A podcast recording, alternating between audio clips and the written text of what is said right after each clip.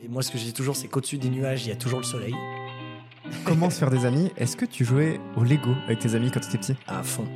J'adore cette question parce que parfois je me la pose et je me dis, est-ce que je me voyais comme ça à 30 ans? exactement.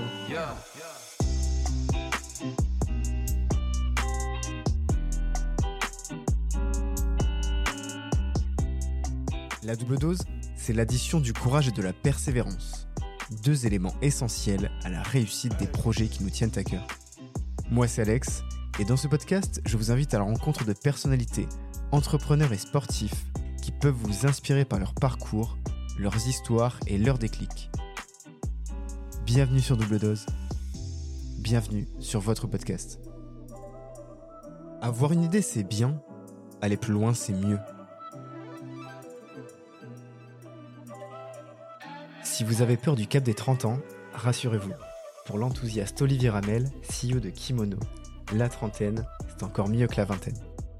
Dans cette longue discussion, on parle surtout d'équilibre et de piliers de vie. À mon sens, c'est peut-être les clés de l'épanouissement à long terme. On a passé un bon moment avec Olivier et j'espère que vous apprécierez ses bons conseils, ses anecdotes sur son enfance, son année universitaire aux États-Unis, la naissance de Kimono, nos fous rires et une phrase clé que j'ai beaucoup aimée. Vous n'avez pas besoin de tout sacrifier pour réussir. Bon allez, j'allume le micro, Olivier m'attend. On, on s'est posé la question avec Olivier, on s'est dit, est-ce qu'on se souhaite bonne année C'est vraiment la chose qu'on s'est dit. Et puis on s'est dit, peut-être pas. Imaginez, vous écoutez l'épisode en juin, ça n'aura peut-être pas de sens. Ouais, et ce sera peut-être une mauvaise année, donc euh, bizarre. Tu sens que c'est une mauvaise année Non, non, moi je pense, ma prévision c'est que 2023 va être une année incroyable pour tout le monde. Et je suis très très optimiste, T'es astrologue très aussi? confiant. Aussi. Ouais. Et météorologiste aussi. Alors notre ami astrologue et météorologiste, il s'appelle Olivier Ramel. Comment ça va Olivier? Eh ben écoute, ça va très bien, en pleine forme du coup en ce début d'année, et content, euh, bah, content d'être avec toi, content d'être sur ce podcast et euh, hâte de voir euh, cet échange. On s'est croisés plein de fois euh, dans notre vie, C'est vrai. même au bon marché, tu vois. C'est vrai, pour la première fois, en faisant nos courses, ça va, on faisait des courses au bon marché. Ouais, ouais. Tranquille, quoi. Euh, ouais, exact, exact. On a pas mal de sujets en commun au final. On en a pas mal et tu verras, on a un très gros point commun. Ah, J'y viendrai. ah, j'espère que c'est un sport de raquette. Tu verras. tu verras. Je te laisse te présenter vraiment comme tous les invités à chaque fois, sauf que tu ne dois pas parler de ton travail. Ok, trop cool. Euh, et bah, bonjour à tous, je m'appelle Olivier Ramel, j'ai 31 ans, Euh, je suis originaire euh, de la banlieue parisienne dans le 92, donc j'ai grandi à Saint-Cloud et après j'ai vécu très rapidement dans Paris. J'ai fait un parcours scolaire entre guillemets classique dans le sens où j'ai fait terminale ES, école de commerce. Euh, j'ai fait une école qui s'appelle l'ESCE, on est qui est assez tournée sur l'international, donc j'ai fait beaucoup d'échanges à l'étranger, notamment. At- Attention, tu vas commencer à parler de travail là. Non, même pas. Ah, Franchement, je l'ai en tête. Non, je te jure. Notamment euh, aux Pays-Bas et aux États-Unis. Donc, j'ai beaucoup appris et grandi dans ces aventures euh, étrangères. Euh, je me définis, euh, je- et j'aurais pu commencer par ça, comme un amoureux de la vie Ah. euh, et un grand passionné parce que euh, je me suis posé très tôt des questions sur qu'est-ce que la vie, euh, le bonheur, la mort, enfin vraiment des trucs un peu Mhm. bizarres, euh, mais au final importantes. Ouais. Du coup, ce qui m'a un peu donné, moi, ma direction, tu vois, pourquoi passer autant de temps au travail, tu vois tes parents bosser, tu vois plein de gens bosser, tu vois aussi, moi j'ai vu dans mon entourage, là je te, quand je te dis très tôt, c'est fin collège, début lycée, Ok. euh, de, de personnes qui se plaignent, en fait, tu, où tu te dis, mais en fait, demain tu peux mourir, terminé. Donc je me suis posé toutes ces questions et, euh, et du coup, je me suis, du coup, ça a un peu euh, drivé ma personnalité d'être un grand euh, enthousiasme, Ouais. optimiste, positif, de profiter tous les jours, d'être, de faire ce que j'aime et donc du coup, j'ai pas l'impression de travailler. C'est pour ça que je peux parler de mon travail, mais c'est pas mon travail. Je Ok, rigole. bien vu, bien vu. Non, mais donc du coup, voilà, de m'éclater au quotidien. Donc voilà, donc j'essaye de toujours, euh, depuis 10-12 ans où j'entreprends, de sortir de ma zone de confort dans ma vie perso-pro. Euh, donc euh, j'aime créer, j'aime euh, m'aventurer dans des choses, soit des activités, soit des rencontres. Ouais. Donc voilà, donc donc ça, ça fait partie de ma vision de la vie. À quel point, enfin au point où j'en ai fait un TED Talk sur ce sujet. Ouais. J'ai parlé de l'importance de la vie et donc d'expliquer ma méthode pour profiter de ma vie Euh, et en fait, le titre, c'était Faire de ta vie, euh, comment faire de ta vie ta plus belle expérience. Ok. Parce que tu as ta vie et comment tu en fais la meilleure expérience pour toi. Possible. Ouais, ouais. Et donc, du coup, je, dé- je développe une méthode autour de cinq piliers où je parle de mes cinq piliers. Là, tu vas trop vite. Là, me je suis drive. dans- Ouais, j'avoue, je suis parti. je Ok, vais ok, ok, ok, ok, ok. Et donc, du coup, pour finir, Ouais. pour finir, euh, sportif aussi. J'ai un- mon sport numéro un depuis toujours qui est le basket. Donc ça ne se voit pas parce que je suis petit. Mais il y a un petit ballon derrière toi. Et, mais il y a un petit ballon derrière moi, tu vois. Euh, le basket est toujours en moi, donc euh, j'ai joué à un niveau national pendant pas mal d'années, donc euh, Ouais. euh, bien On drivé. On y Euh, reviendra aussi, parfait. Ok, trop cool. et un nouveau sport qui est en moi depuis euh, deux ans maintenant, qui est le paddle. Ouais. Euh, donc le paddle tennis et non pas le paddle sur l'eau, auquel je suis très actif dans ce sport. Euh, et voilà, écoute, et grand, euh, grand, euh, j'adore la musique, sortir, enfin voilà, un grand bon vivant. Et, et bavard aussi, non? Parce que t'es la plus longue introduction Ouais, que j'ai eue. je parle Ouais, beaucoup. c'est- Bah, je, parle beaucoup. je parle beaucoup. Non, mais parfait, parfait. On aime beaucoup. On est là pour ça. Bah, c'est vrai. Mais tu parles souvent et il y a certaines phrases, des phrases d'accroche ou des phrases clés. Ouais. Tu peux dire, il y en a une que j'aime beaucoup et qui est on pense que la vingtaine c'est cool, la trentaine c'est mieux. C'est toi qui le dis? C'est toi qui as dit Ah, ça. c'est moi qui Ouais, dis c'est ça. toi qui as dit ça. Et bah ouais, grave. T'es d'accord avec ça? Bah, Ah, mais- forcément. Non, mais forcément, mais parce que, en fait, dans, dans toujours ce principe de vie, je fais souvent euh, une rétrospective sur Mm. moi-même. Je prends un peu de hauteur, tu vois, que ce soit pendant les fêtes euh, entre Noël et le jour de l'an ou l'été. J'aime bien faire ce petit bilan. Ouais. Et euh, bah, j'ai le- j'ai eu 31 ans en 2022 Mm. et ça m'a fait un peu mal. et euh, le 30 ans, j'étais, ah, trop cool, 30 ans, Ouais, machin. Et le stylé. 31, ah, et là, il y a 32 qui arrivent. Et euh, voilà. Et donc là, ceux qui sont plus vieux vont dire, ah, petit rigolo, t'es encore un petit jeune. Ouais. Mais et donc du coup, je me suis rendu compte aussi. euh, du coup, je me suis dit, mais euh, c'était quoi mes dix dernières années euh, de, de ma vingtaine à ma trentaine, enfin de, des 20 à 30 Et c'était ouf. Et en fait, ce que je me rends compte de la trentaine avec notre génération, euh, qui est un peu euh, différente de nos parents, où en fait tout Mm. a été un peu retardé. C'est-à-dire, euh, on a un lifestyle complètement différent à 30 ans de nos parents quand eux avaient 30 ans. Exactement. Et après, bon, c'est pas la même société, pas la même type de vie, etc. Mais donc, du coup, je me rends compte qu'en fait, à la trentaine, c'est la meilleure décennie Mm. euh, pour plein de raisons parce que euh, tu sais un peu plus où tu vas. Ouais. Euh, t'es normalement bien entouré, mieux entouré qu'à Mm. 20 ans. Euh, t'as un peu plus, euh, on va dire, de maturité, d'intelligence, euh, un peu plus de sous aussi. Ça c'est très Euh, important. Très important. Et du coup, en fait, tu peux, faire, tu peux faire beaucoup plus de choses dans ta vie. Mm. Et je me suis rendu compte qu'en fait, tu as atteint un stade où tu es en plus considéré encore comme jeune. Ouais. Donc, tu as une énergie, etc. Et j'avoue, euh, en tout cas, cette euh, 30 année 30 ans, année 31, est vraiment, ils sont vraiment incroyables. Et je pense que l'avenir va être fou. Donc, je suis très excité Ouais. dans cette décennie. C'est un genre peut-être d'équilibre de vie, tu vois. La, la- la trentaine, tu dis ça y est, soit tu, tu commences à te poser ou soit tu te poses les bonnes questions pour, te, pour mieux te poser plus tard.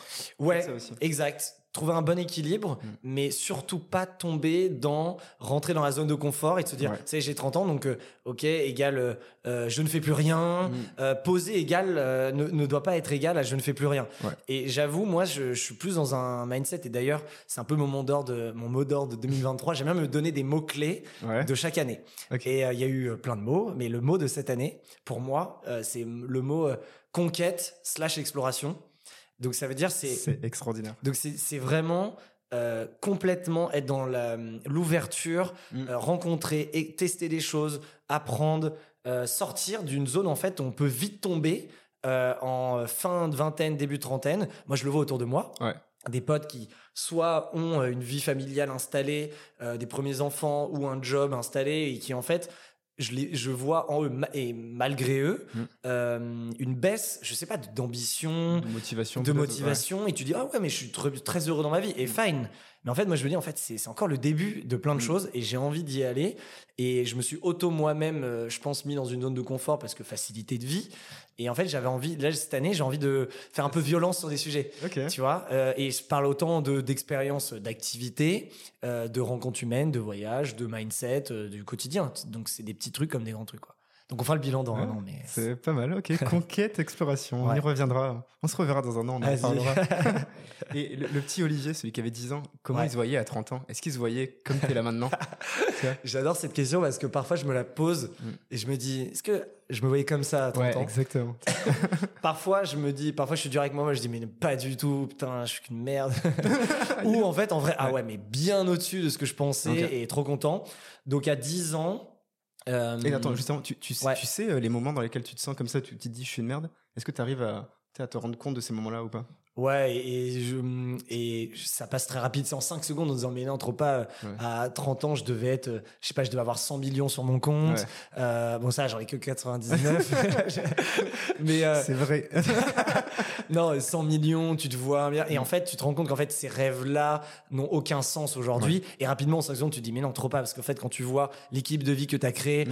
euh, euh, le drive que tu as au quotidien, la passion que tu as au quotidien, ça vaut toute l'or du monde. Et en Ouais. fait, du coup, je me dis, bah en fait, mais non, en fait, je, suis- je suis bien au-dessus de ce que je pensais, je suis très heureux comme ça, etc. Donc, à 10 ans, comment je me voyais à 30 ans euh, j'ai très vite été attiré par le business. Le Ouais. monde du business m'a très vite attiré, donc j'ai commencé des premiers projets euh, au collège et je jouais même avec des potes, je crois même en école primaire ou début de collège quand tu finis de jouer, Ouais. on jouait au, au bureau. C'est-à-dire, euh, on avait, on était chez des potes et on avait une sorte de roleplay de jeu. On était au bureau, on avait euh, chacun une table avec des calculettes, machin, et on, Ah ouais. on était un peu excités, alors qu'en vrai c'était le monde du bureau corporate que Ouais, tu détestes et qu'aujourd'hui tu veux surtout pas.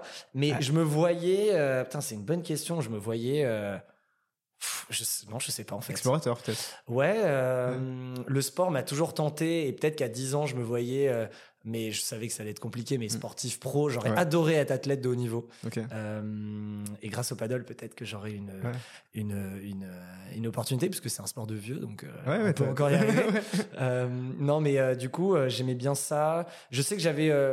comment je me voyais, c'est être ultra heureux, épanoui. Je sais que j'ai des, hum, des goûts. euh, j'ai pas des goûts de luxe, mais j'ai des goûts euh, de d'art de vivre euh, assez. euh, Enfin, pas Ouais, important, mais j'aime bien vivre. J'ai des goûts. Voilà, j'aime bien dans les beaux hôtels, dans les beaux un- Voilà. Un, un épicurien de la vie. Et donc, du coup, c'était de me dire, j'espère que je, je, je serai complètement libre de faire ce que je veux à cet âge-là. Mais honnêtement, euh, c'est très abstrait parce qu'à 10 ans, euh, tu penses pas trop à ça, quoi. Ouais. Qu'est-ce que, quel va être mon copain de classe dans, à la rentrée, quoi? C'était Ouais. ça l'objectif. Mais, euh, mais ouais. Non, c'est intéressant. Mais épicurien à fond, ouais. Mais, mais tu sais que souvent, moi, je pensais à mes 30 ans. J'y suis pas encore. Ah, et t'as quel âge? Mais euh, 28. Ok. Et tu vois, je me projetais souvent en disant, OK, à 30 ans, il faut que je sois dans ces eaux-là. Tu vois, je me fixais pas un- Ok. un- quelque chose de précis. Je me disais, Ouais. il faut que je me rapproche, que je tente vers l'objectif final, qui est, mm, mm, on le dira pas forcément, parce que Ok, des fois, ça se garde. Ouais. Mais tu vois, c'est euh, tendre vers un idéal, tendre vers euh, Ouais. un objectif. Mais parfois, euh, nous, on se, on se référence à l'âge. Parce, mais en fait, l'âge ne veut rien dire. Mm. En fait, je me rends compte, et ça, tu le rends compte quand tu as 26, 27, 28, où tu commences à avoir des potes en fait de tous les âges. Tu as des mecs euh, ou des nanas qui ont plus de 5 ans, moins de 5 ans. Et tu dis, en fait, et tu, tu vois des. 50 des- d'écart. Oui, d'écart. oui, oui, 5, oui. 5 ans d'écart, donc 25, 30, 35, 40. Ouais. Euh, et tu vois que, en fait, tout le monde a des stades différents. Et qu'en fait, le plus important, c'est les trucs qui te conviennent pour toi. Ouais. Et ça, tu le comprends après la maturité, que c'est pas une course à la compète et qu'il faut être absolument tous pareils. Mm. Et te dire, ah, mais en fait, moi, ça se trouve, je veux être comme ça plus tard. Et donc, tu te fixes, en fait, comme tu dis, des idéaux et des objectifs. Mais je pense, c'est, ça peut être une, une pression euh, perso de se dire, à 30 ans, il faut. Exactement. Alors qu'en fait, ça se trouve, c'est à 32 et en Mm. fait, on s'en fiche. Tu vois. Mais c'est pour ça qu'on le dit très souvent, tu vois, il y a beaucoup de start-upers ou de gens qui se lancent à 17 ans, 18 ans, Oui. 19 ans. C'est pas grave, hein. ok, vous avez 25, vous avez rien lancé, c'est pas grave. Oui. Vous allez vous en Oui. sortir. C'est ça Mm. aussi. Et ça, on aime bien le rappeler. Là, en ce moment, il y a des gros FOMO euh, sur cette nouvelle génération qui entreprend, euh, qui entreprend, euh, qui entreprend à 15, 16, 17, 18. Ouais. Et moi, je me souviens à 24, 25, si tu commençais à entreprendre, c'était déjà ultra innovant. Ouais. Et, euh, et ça a basculé. Et je me mets dans la place de d'un mec, d'une nana encore, euh, qui a 23, 24 ans, qui sort d'école et qui voit tout ça, peut se dire, mais en fait, j'ai rien fait, c'est nul. Alors qu'en fait, a- c'est au début. Exactement. Donc euh, ça doit être assez difficile, mais donc là je pense que c'est là où son équilibre, euh, sa- son introspection, sa santé mentale, ses projets euh, doivent réussir à te mettre sur la bonne voie et oublier le FOMO quoi. C'est Tu connais l'étymologie et l'origine d'O- d'Olivier, le prénom Olivier?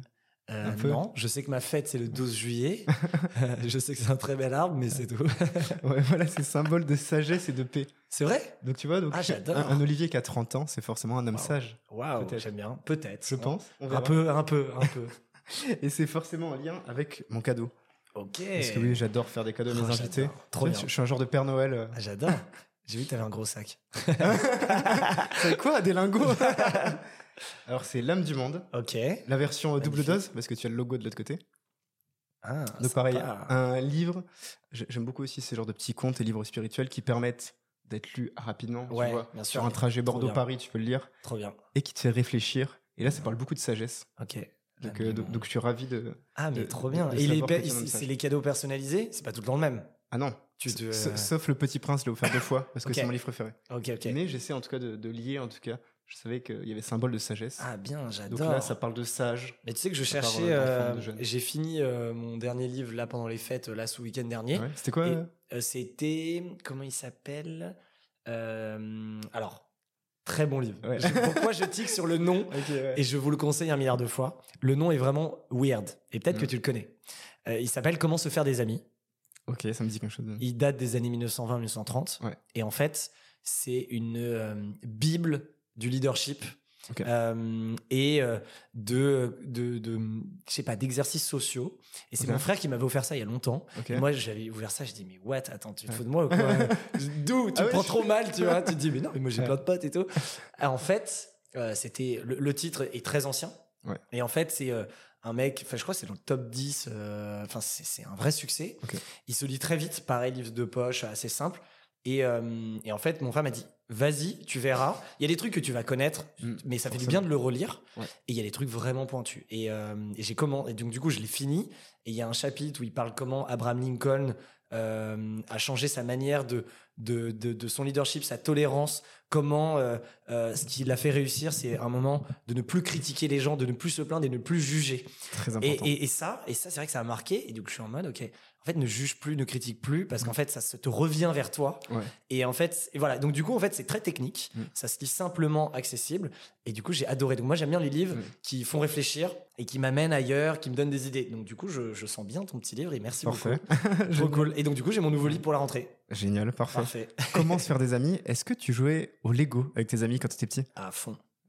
À fond. Je trouve ça génial, le Lego, tu vois, ça te permet et de, créer, inventer des histoires Ouais. avec un petit bout de plastique, tu Ah vois. non, mais c'est clair. Bah, j'ai même créé. euh, J'avais un tapis de voiture Ouais. qu'on a, Ah oui, qu'on a tous eu. Évidemment. Et j'ai fait une ville de Lego dessus. Super. Et, euh, et du coup, j'ai créé en fait un monde de Lego euh, où tu mélanges et tu fais tes propres actions avec mes potes, on jouait. euh, Et ça, j'avoue, Lego, très Lego.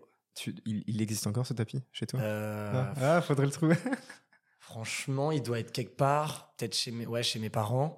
Ouais, il Ah. doit être là. Ah, faudrait qu'on le Et, retrouve. et j'ai même, je pense, sur mon premier ordinateur des photos de ce tapis. J'aimais bien euh, prendre Ouais. une photo, tu sais, quand j'avais fait, quand la ville était très belle, Ouais. pas en mode bordel. bah, Ouais, du coup, je prenais une photo. Comme ça, tu t'immortalises l'instant. Exact. Je l'ai fait avec mes Playmobil à, à Ah une ouais. époque aussi. Ah, pareil. Appareil photo jetable hein, en plus. Oui, bien vois, sûr. Ah bah Vraiment. oui, le vrai appareil numérique. non, pas jetable. Moi, c'était appareil numérique. Mon Ah, premier numérique. appareil photo numérique. euh, euh, trop. Ah non, moi c'est le vieux jetable. Et tu vois, le je prenais les jetable, équipes bien. de Playmobil. Ah ouais, bien. En photo pour être sûr d'avoir les, les bonnes histoires, etc. Trop bien. Comme quoi. Bon voilà, on est bien, on parle de Playmobil, de Bah Lego. ouais, j'adore. ça me, ça en retour en enfance. euh, et j'ai hâte de les offrir à, à mon neveu qui va bientôt avoir l'âge de jouer à tout ça. Donc, euh, Ah, on les a avec ma mère. Ouais. On s'est toujours dit, on ne jette pas. Euh, les, les jouets, enfin en tout cas il y a quelques jouets que tu peux voilà donner Mm. ou autre, mais Lego Playmobil on a dit injetable. Et ceux-là ils sont dans des caisses prêts pour les futurs enfants. Euh, c'est obligatoire. J'ai les mêmes chez mes parents dans le placard du haut. Et c'est ça. Donc, je, je sais aussi que tu as dit euh, j'étais pas un enfant gâté. Dans la vie, quand j'étais petit, il fallait mériter. Il y avait des vraies règles. Ouais. Est-ce que le fait de devoir, euh, tu vois, mériter, devoir batailler, ça t'a forgé cette âme d'entrepreneur actuel? Tu vois, le fait de devoir batailler, même Ouais. enfant. Ouais. Euh, c'est une vraie question. Je pense que. Alors, je me suis jamais posé cette question, mais maintenant que Mm. tu le dis, je pense que ça m'a drivé le- la, la résilience. Ouais. Parce qu'en fait, comme c'est pas facile et qu'il faut aller le chercher et que tu peux vite être face à des obstacles, enfants ou adultes, Mm. euh, qui te font abandonner Ouais. euh, ou arrêter ou annuler et en fait de dire pas le faire, le fait d'aller vouloir vraiment chercher ce que tu veux euh, te montre une certaine capacité de résilience. Et moi, je pense que quand je prends ma, mes, mes différentes qualités d'entrepreneur, etc., je pense que celle-ci est la, la plus importante Mm. euh, et une des, une, une des plus fortes chez moi parce que euh, j'ai un objectif ou une envie ou un, je veux obtenir un résultat.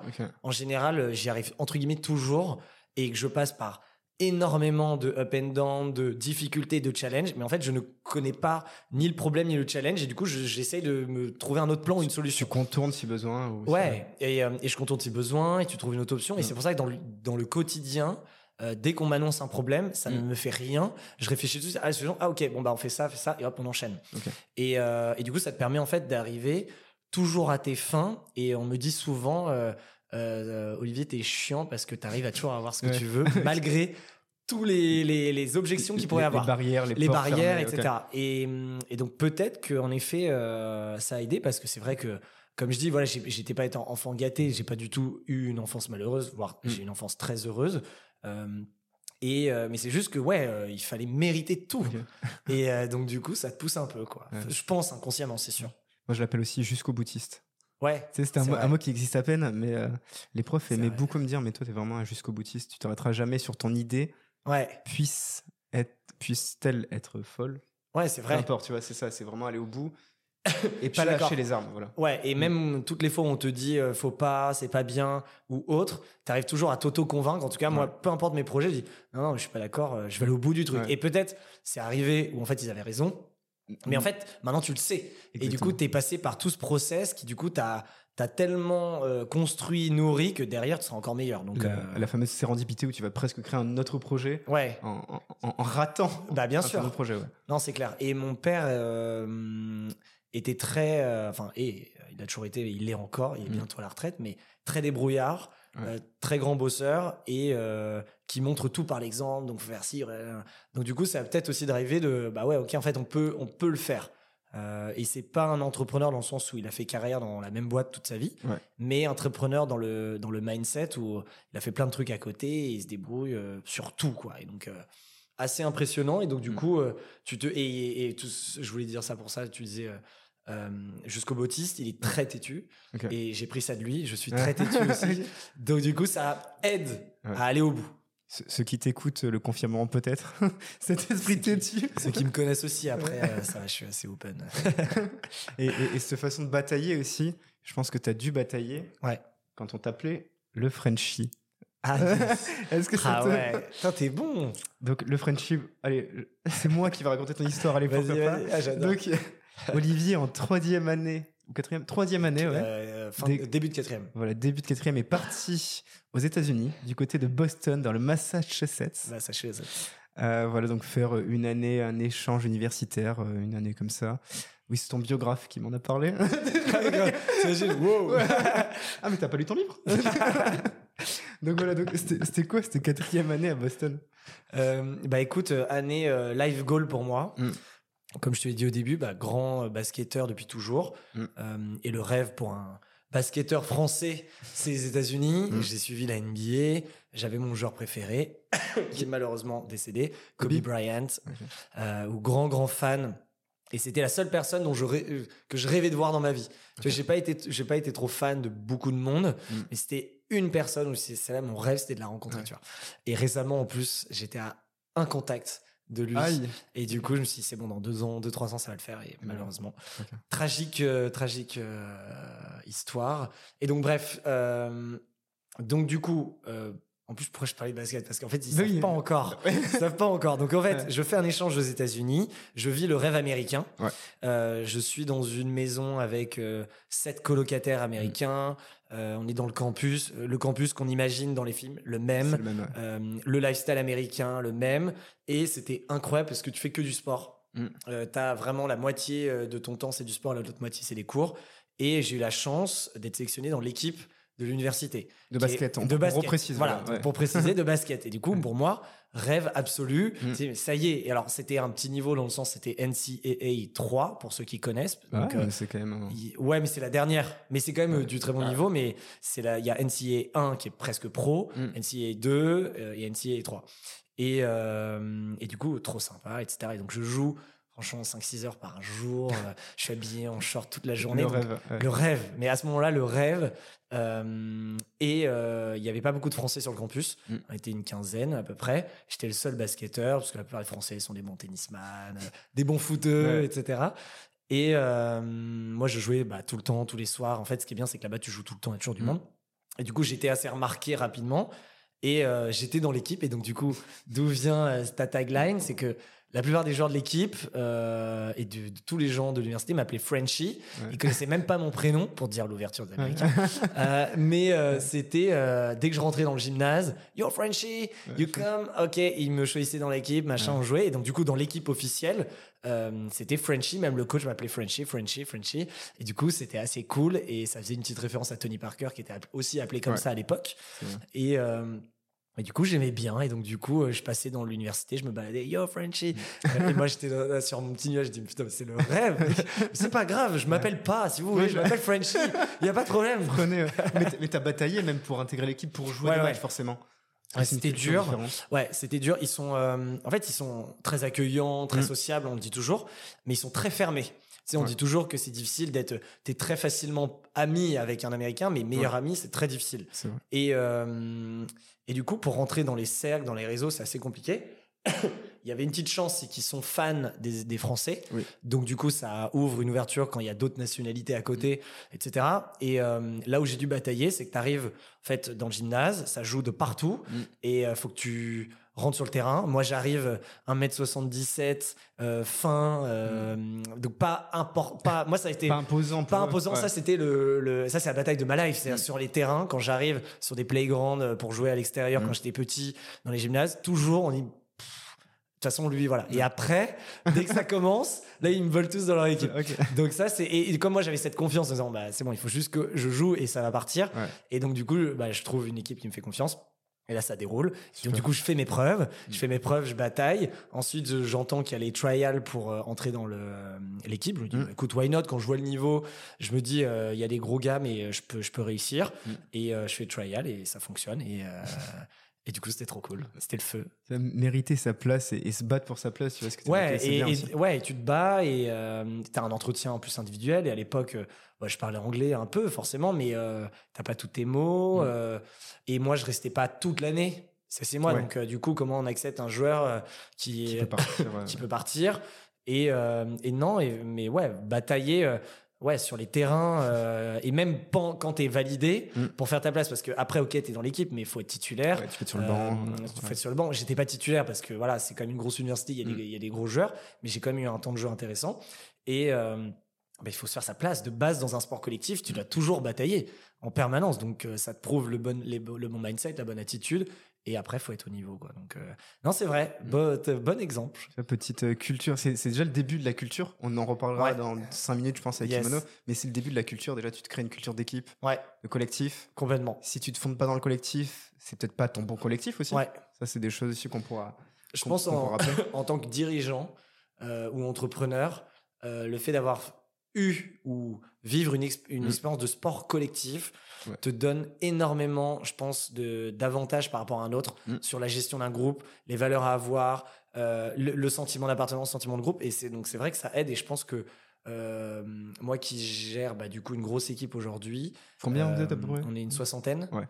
Euh, bah, je sais que j'ai les choses en moi depuis toujours, mais grâce au sport. Et même euh, face à l'adversité, face à quand ton coach, euh, quand t'es petit, le coach il te met la misère, tu pleures, il te met Mm. mal. Tu parles pas comme ça en entreprise, mais tu te dis ça, ça, ça te forge euh, la, la connexion avec les autres. Le, le, le- tu comprends que tu réussis euh, à plusieurs. Enfin bref, j'ai regardé récemment Coach Carter. Je sais pas si tu l'as vu. Ok, je vois ce film. Justement sur le basket, un film sur le basket où il a une équipe en carton euh, qui est la plus nulle et en fait il arrive à créer un effet de groupe qui fait Mm. qu'en fait il termine premier et, et voilà donc du coup super film à voir aussi. Il y a plein de, de petites inspirations entrepreneuriales. Voilà, vous voyez, on, on- on a des livres, on a des films, des séries. Des Lego. des Lego. Si, si jamais tu devais faire une équipe de basket avec des entrepreneurs, il y aurait qui dans ton 5 majeur Ah c'est énorme cette question, j'adore.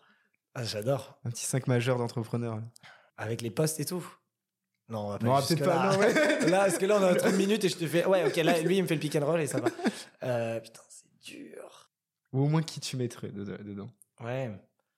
Dans la team, bah, hum, bah déjà, je m'inclurai Ouais. euh, dedans. Euh, Pivot. Meneur. meneur. le petit. Ouais. Ensuite, bah, je mettrai une personne bah, qui me vient en tête que tu as déjà interviewé, avec qui j'ai monté pas mal de boîtes, avec qui je Mhm. travaille et avec qui on forme une très très bonne équipe. Donc euh, Harold, Ouais. Harold de Com, donc Harold Gardas. Euh, on est assez similaires sur pas mal de sujets, donc il faut pas encore plus de personnes comme nous.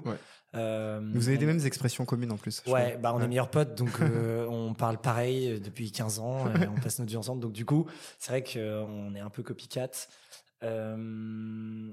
Il me faudrait de la technique il mmh. faudrait de la technique euh, vraiment dans le dur. Mais si, non, mais tu sais quoi, en fait, on peut créer sa Dream Team. Je suis pas obligé de prendre des gens que je connais ou autre. Ah oui, oui, ah tu, mets qui tu veux. Et peu importe dans le monde tu aussi. Peux mettre non, je mettrais, euh, bah, je mettrais un entrepreneur, moi, qui, euh, que j'adore, avec qui je commence à bosser sur certains sujets. Thibaut Elzière, mmh. qui a monté eFounders et pas mal de boîtes et qui est un, très grand entrepreneur et qui est très actif encore aujourd'hui. C'est ça qui m'impressionne aussi, qui est le CEO de Folk. Donc un nouvel outil de gestion euh, de, de, contact, en gros. Donc ça fait trois. En plus, il est grand, donc il pourrait jouer en bar. Et voilà, il a une vision très challenging, très stratégique euh, et euh, tech aussi. c'est pas un CTO, mais il a une vision produit et tech intéressante. ensuite, il faut toujours quelqu'un de technique. Tellement dur comme vision. J'ai trop envie de, de, de, faire un beau 5 majeur. Après, c'est le début de saison. Au pire, t'en, t'en rajouteras dans la saison. c'est vrai. Et on peut faire une équipe mixte en plus. Oui, ah, mais surtout. Ah bah ouais, surtout. Faut, je te dis au cours de, de l'échange, il m'en manque deux. Je l'ai, je pour, pour l'instant, on a Harold, Thibaut ouais. et Olivier dans ce 5 majeur. On, le finira d'ici la fin de l'épisode. Jamais exercice. Je, crois qu'aux States aussi, enfin, je dis je crois, mais je le sais, euh, tu as assisté à des conférences d'entrepreneurs. Ouais. Est-ce que c'est peut-être euh, là le début de ta véritable aventure entrepreneuriale? Ouais. Euh, donc j'assistais à des conférences. En fait, le, ce qui m'a surpris par rapport à bah, mon école de commerce à Paris et aussi, je pense, euh, c'était une certaine époque. Ouais. Euh, le mindset entrepreneur des Américains, incroyable. Le, point, le mindset business, donc il y avait plein d'assauts, plein de rendez-vous mm. dans l'école, des conférences. Et là, c'est vrai que j'étais un peu, ah ok, c'est, c'est, je peux le faire et je peux en être et je peux rentrer dans ce, dans ce, dans ce, dans cette dynamique que j'avais pas dans mon école. Et, euh, et ça a été un peu un déclic parce que j'ai commencé un premier projet là-bas. Mmh. Et en fait, qui était un peu bidon, dans le sens où euh, c'était du marketing de réseau. Je sais pas si ça te parle je, je, citerai pas de marque pour pas me faire d'ennemis, mais je vois très très bien. Tu vois très très bien. Euh, et en fait, euh, je tombe sur des gars, et c'était à la mode euh, grave à l'époque, et du coup, mm. c'était souvent les étudiants qui étaient embrigadés un peu là-dedans. tu, tu, vends des produits à telle personne qui les revend derrière. exact, exact, exact, très pyramidal, mm. etc. et en fait, je, je tombe sur justement des réunions là-dessus, etc. Et je me dis, ah ouais, pas mal le projet, je comprends l'idée. Mm. Et en fait, là, je suis sorti de ma zone de confort complet parce que c'était pas mes potes d'université, ils m'ont emmené euh, dans des week-ends, dans les sessions à discuter. Du coup, j'ai rencontré plein de personnes. Euh, et euh, il y avait d'autres Français que j'avais voulu ramener avec moi en disant, mmh, mais venez, c'est du business en fait, parce que ça, ça te fait aussi de l'argent. quand tu es étudiant, c'est quand même pas plus mal. Et, et j'avoue, ça m'a fait un déclic. Oh, et ça, ça a duré un mois. Après, rapidement, je me suis dit, en vrai, ça, ça, me, ça me plaît pas. Mais déclic de, OK, mais en fait, let's go. Quand je rentre à Paris, je vais monter ma première boîte. J'entreprends et, euh, et j'y vais à fond quoi. Et donc du coup j'avais une idée d'une boîte qui n'est jamais sortie mmh.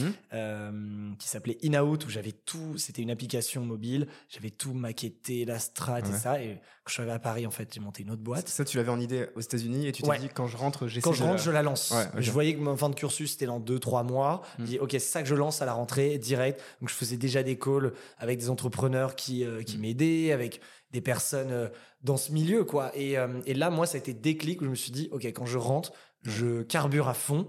Et c'était, je suis rentré en 2014 ou 2013. Et depuis ce moment-là, j'ai jamais arrêté. Donc, non, c'est vrai que déclic entrepreneurial, pas, pas mal de, d'expérience et toujours sur ce mm. principe de bataille parce que, euh, pareil, pour se faire une place dans l'assaut entrepreneuriat, pour rencontrer les personnes, mm. c'était franchement, ils n'étaient pas ultra open. Donc il fallait vraiment que je prouve, que je montre, que j'ai envie. Et moi, ça m'a poussé plein de réflexions euh, qui m'ont euh, fait le déclic. Quoi. Mais c'est l'époque aussi où sur euh, YouTube, tu avais tous les TEDx.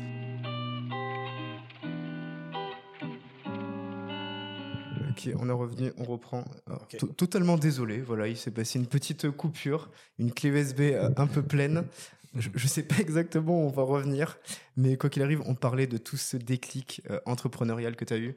Donc, euh, donc la première création de Cozy avec Harold. Ouais. Là, on parlait aussi de la récolte, ouais. qui était, je disais, une très bonne idée. Merci. non, mais qui était une bonne idée, euh, c'était les paniers de fruits, c'est ça Ouais, ouais. ouais. en fait, je revenais des États-Unis où on était un campus suréquipé avec plein de, de services pour manger. Il y avait toutes les offres disponibles Mm. et c'était très healthy, etc. Et c'est vrai que je revenais dans mon campus parisien où il y avait juste le distributeur Ouais. avec le petit sneakers et c'est tout.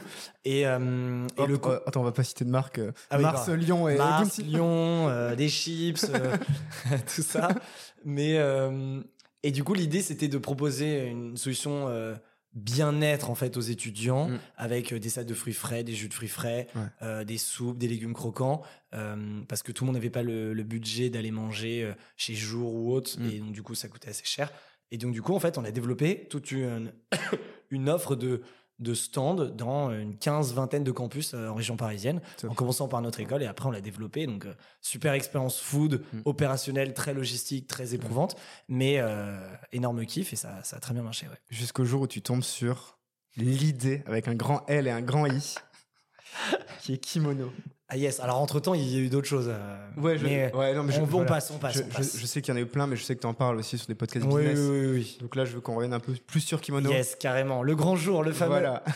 Le premier message euh, Messenger que tu envoies ah yes à Hugo. exact énorme encadré dans le bureau Ouais. on a une petite photo là-bas il l'a sur son bureau et moi je l'ai aussi là-bas Mais rac- raconte-nous un peu quoi. Ouais, bah, hum, donc je quitte une, une dernière, ma dernière aventure entrepreneuriale, donc Mm. euh, après la récolte et une autre et avant Kimono. Euh, et là, pour la première fois de ma vie, après 4-5 ans à avoir enchaîné, je me pose la question, bah, qu'est-ce que je vais faire maintenant? Je suis Mm. diplômé euh, depuis un moment, mes potes bossent. euh, Est-ce que je cherche du boulot? Est-ce que je voyage? Est-ce que je monte une boîte? Et rapidement, même pas une semaine ou deux, la décision d'entreprendre me, me, me, me dirige et, je me dis, ok, bah let's go. Ouais. Et là, je contacte Alice de The Family. Oui. Euh, qui euh, du coup me répond rapidement. Euh, Je les connaissais un peu, mais je lui dis voilà, écoute, voilà ce que j'ai fait, voilà ce que je fais, voilà ce que j'ai envie. Je vous connais, je pense qu'il y a des trucs à faire ensemble. Elle me dit ok, on se prend un café. Et en fait, dans ce café, euh, d'où l'importance d'explorer, d'aller Ouais. chercher des rencontres. faire un peu d'eau Ouais, je veux bien, c'est vrai. Chercher des rencontres, etc. Puisque c'est grâce à cette sortie de zone de confort, même si j'étais même en recherche active de projets, euh, qui du coup a donné naissance à Kimono. Et donc du coup, on discute pendant deux heures d'entrepreneuriat, de mon parcours, euh, de nos idées, et, et l'idée de Kimono euh, émerge à ce moment-là. Et en fait, on parle bah, de culture d'entreprise. Euh, On se dit, bah oui, la culture c'est important, c'est clé, Oui. c'est un levier de succès pour la boîte. Mais en fait, c'est quoi concrètement Les Américains le, le savent depuis toujours. En France, pas trop, c'est vu comme du bullshit. Euh, mais c'est quoi la culture? Donc nous-mêmes, on se challenge un peu comme ça. Et on se dit, euh, bah, la culture, c'est plein d'aspects, mais surtout aussi un, aspect où, où tu, euh, tu es représenté. Euh, et rapidement, en entonnoir, on, on parle de plein de produits. Et comme euh, ma première expérience euh, sérieuse entrepreneuriale était au Mhm. lycée, quand j'avais fait le suite officiel de mon lycée, Dumas High School. Dumas High School. Alexandre Dumas, ça s'appelait. Ouais. C'est vrai, je l'avais fait à l'américaine Dumas High School Ouais. since 1942, etc. et, euh, et je lui ai parlé de ce petit projet, mais vraiment sans. vraiment, c'est anecdote. Ouais, ouais, comme tu ça. vois. D'ailleurs, j'ai fait ça. Oui, voilà, mais pas du tout pour me dire ouais, j'ai commencé à entrepreneuriat Mm. avec ça. Là aujourd'hui, ça fait partie un peu plus de l'histoire, mais je lui parle de ce petit projet. Et là, elle me dit mais c'est ça qu'on va commencer par ça, Mm. euh, les faire des vêtements, et des objets personnalisés pour les entreprises, Ouais. parce que ça commence, une culture forte commence par un sentiment d'appartenance, Mm. et le marché du goodies publicitaire était euh, terrible dans le sens où euh, des mauvais produits, tant par la qualité que le côté responsable, le service horrible, c'était vraiment sous la poussière. On s'est dit mais viens, on Mm. dépoussière complètement ce marché. Et du coup, Hugo a pop-up à ce moment-là, puisque Ouais. je lui dis, ah mais je connais un gars qui a une usine, qui est expert là-dedans. Ouais. Et c'est là où j'écris, donc je sors du rendez-vous avec Alice, on a l'idée, et euh, j'écris tout de suite à Hugo sur Messenger, je dis, ouais, tu connais cette famille, euh, la, fameuse, la fameuse phrase, est-ce que... euh, bref, et voilà, et ça a démarré comme ça, on s'appelle Digo, une heure, une heure après, let's go, une semaine après, on se met tous les trois d'accord, donc The Family, Hugo et Mm. moi, et Kimono est né deux mois après, et c'est parti, quoi. Top. Si, si jamais un jour euh, Olivier vous envoie un texto ou un message, tu connais The Family, dites oui. ça va bien se finir. C'est vrai, c'est vrai. Alors, c'est plus trop d'actu, malheureusement, mais. euh, Ça peut bien se finir. Mais oui, oui, c'est vrai. Si je pose une question, il peut y avoir un sujet. Et votre première de com aussi, elle était maline aussi. ouais, Rien incroyable. que là, vous aviez déjà euh, peut-être un peu, un peu en avance en Ouais. fait sur les concurrents forcément. Ouais, complètement. Bah, moi, j'ai toujours été très branché marque, communication, branding, OP de com et ne pas faire comme les autres et surprendre.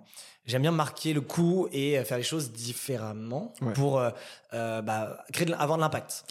Et euh, donc ça, j'ai pu en faire plein dans plein d'OP dans toutes mes autres boîtes avant.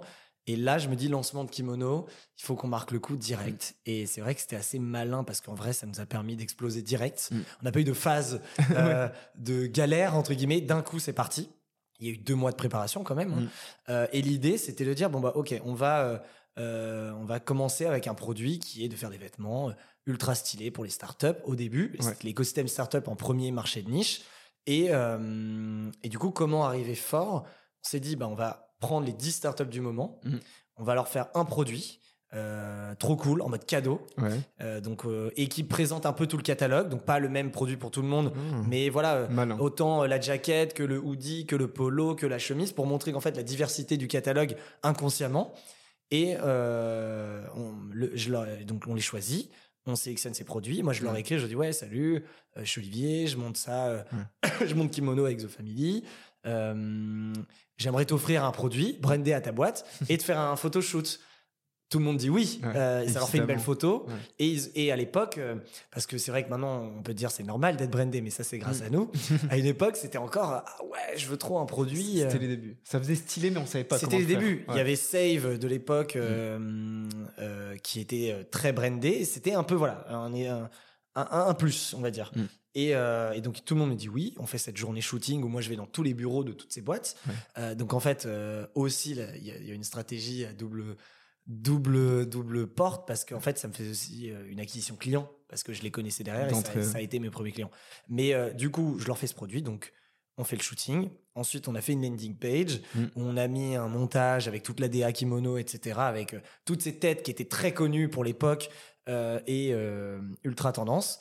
Et on est arrivé avec une grosse OP de com en disant Bon, bah, on vient de démarrer. On habille déjà les 10 meilleures startups du moment. Euh, regardez, voilà, il y avait des photos.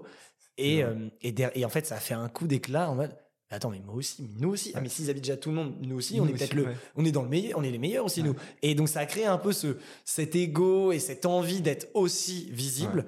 Et euh, la première semaine, donc on fait une landing page, on fait une coup de com sur nos réseaux. À l'époque, c'était pas LinkedIn, un peu, mais surtout Facebook. Euh, surtout Facebook où ça a bien marché. Et euh, là, je reçois sur la landing 500, euh, même plus 500 mails inbound de fort. demande de devis. Euh, et donc très rapidement, bah, on transformé, converti. Après, on a structuré, mais Mm. ça, en fait, ça a fait lancer le truc. Ouais. Donc forcément, c'est une sorte de fake it until you make it. Mm. Mais euh, toi qui es dans la communication, tu le sais qu'il faut, falloir- il faut, fa- il faut Ouais. voir. il faut, il faut, en fait, il faut. C'est pas du mensonge, mais tu, tu racontes une histoire tu différemment. racontes une histoire Ouais, différente. Et surtout, en plus, on n'a jamais dit, on a signé, en fait, je te le dis un peu comme ça, on n'a jamais, Mm. on n'a jamais dit, on a signé ses clients et habillé leurs 500 collaborateurs. Vas-y, regardez. Voilà. Et en fait, tu en fais ta propre interprétation. Et Exactement. c'est là où tu dis, tu racontes une histoire. Et du coup, ça a marqué un coup de dingue qui m'a donné envie de, de, de créer plein d'OP. Et depuis. Kimono, 5 ans et demi maintenant, euh, on a créé euh, une quinzaine d'OP de com incroyable et j'adore. Mais ça m'étonne pas ton fake it uh, until you do it. Je l'avais raconté à Hugo justement, j'ai fait Ah euh, ouais? le même coup euh, du genre, c'était pour une recherche d'alternance à l'époque. Tu vois, j'avais photoshopé un panneau d'affichage Ah, et j'avais mis ma tête dessus avec Adopte un Alex. Ah, bien, vois, sympa. j'avais- créé cette Ah, campagne trop euh, sympa. fake du coup pour Bah, l'époque. bien sûr. Euh, je l'ai envoyé sur Twitter pour rigoler, deux trois retweets, deux trois potes, jusqu'au moment où un journaliste m'a contacté et fait euh, "On a vu votre panneau publicitaire, ça nous intéresse." Incroyable. Comment ça, mon panneau publicitaire Oui, oui, monsieur, venez, bonjour. Voilà, on s'est rencontrés, article. Il a même essayé d'aller sur le site. Ok, mais il n'y a pas de site. ouais. pas. Bah oui. Je dis oui, mais je suis en train de, de faire un. Qu'est-ce que j'avais dit? Je fais euh, une maintenance, je suis en train de le retravailler, Ok, ok, etc. ok. Je fais dans une heure, ça ira. J'avais zéro site. Ah ouais. Je suis allé sur euh, premier. Je Oui, sur rapidement, internet, fait. Bah oui. créer un site euh, Bah oui. Premier site, clac. et une heure après, il y avait le site. Et tu vois, après, ça a cartonné. J'ai eu plein de demandes de Trop bien. de stage d'alternance. Génial. Et j'ai kiffé. Donc le Bravo. fake it, Bah oui. until you do it, je marquer les ouais. esprits et, et c'est important. Ouais. Ça, on s'en souvient, quoi. Je, je le connais bien dans justement ça. Ça fait partie de mes, de mes piliers, tu vois, personnels, ce, ce côté aller jusqu'au bout des choses et tenter, oser. Ok. Dans la culture d'entreprise aussi, je sais qu'il y a des piliers. Ouais. Toi, c'est quoi les, les 4-5 gros piliers que vous mettez en avant Yes, bah alors, euh, donc nous, j'ai, alors j'ai pas présenté Kimono, hmm. euh, mais rapidement, Kimono, on dit qu'on est des culture designers. Donc on a inventé notre propre catégorie design, et c'est de dire, bah, notre métier va être de designer la culture des entreprises. Comment on fait? On, on, aide les boîtes à les rendre tangibles à travers différents produits, différents services, et on y répond à travers quatre métiers. Donc on en a parlé un premier qui est de faire des vêtements des objets, qui a mm. été en fait le produit d'appel euh, du concept. Ensuite, on a un deuxième métier, euh, puisque après avoir habillé les équipes, on habille les murs. Donc, c'est mm. de faire de l'aménagement d'espace de bureau. Donc, on est parti architecte, archi intérieur, et on repense des bureaux de A à Z en partant de la culture. Ça, c'est le deuxième métier. Pour que l'employé euh, et le collaborateur, en tout cas, se sentent bien aussi au sein d'elle. Ouais, bah en fait, surtout post-Covid, mm. le bureau n'est pas juste un bureau. C'est un lieu d'expérience, un lieu de transmission, un lieu de partage. Et euh, c'est là où en fait tu transmets ta culture, euh, euh, le sentiment de marque, etc. Mm. Et c'est un peu, tu vois, je parle souvent du retail. En fait, on dit que le retail est mort, mais en fait, c'est juste qu'en fait, juste la, la, consommation est différente. Tu vas acheter mm. ce que tu sais en ligne rapidement. Par contre, comme tu es fan de la marque, tu vas aller voir la boutique qui te fait vivre une expérience et des émotions de dingue.